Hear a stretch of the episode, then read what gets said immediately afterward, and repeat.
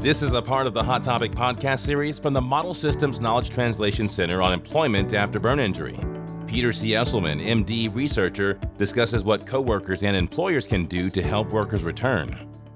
When people with burn injuries are going back to work, uh, I think uh, everybody might be a little bit nervous that this individual had a major trauma, was was at Harborview for a long time. Now they're coming back to work. It might be couple months later, it might be six months later. So I think everybody's a little bit nervous, and people may not know how to act around that individual. Do they, and do they need to act differently?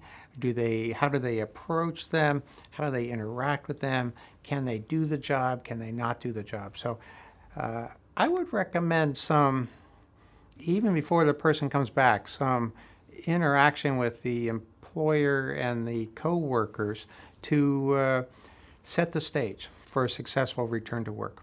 And maybe identifying one coworker as almost a coach in a way, as being the key point person there to make sure everything's going uh, well uh, day in and day out on the job. Because the boss might not even be on site, might be someplace else with that. But if there's a coworker coach right there to uh, make sure the person's doing okay. And if they need a break, take a break. If they need a little extra time to do something, make sure that they have that extra time. People might find that social interactions might change um, when they go back to work.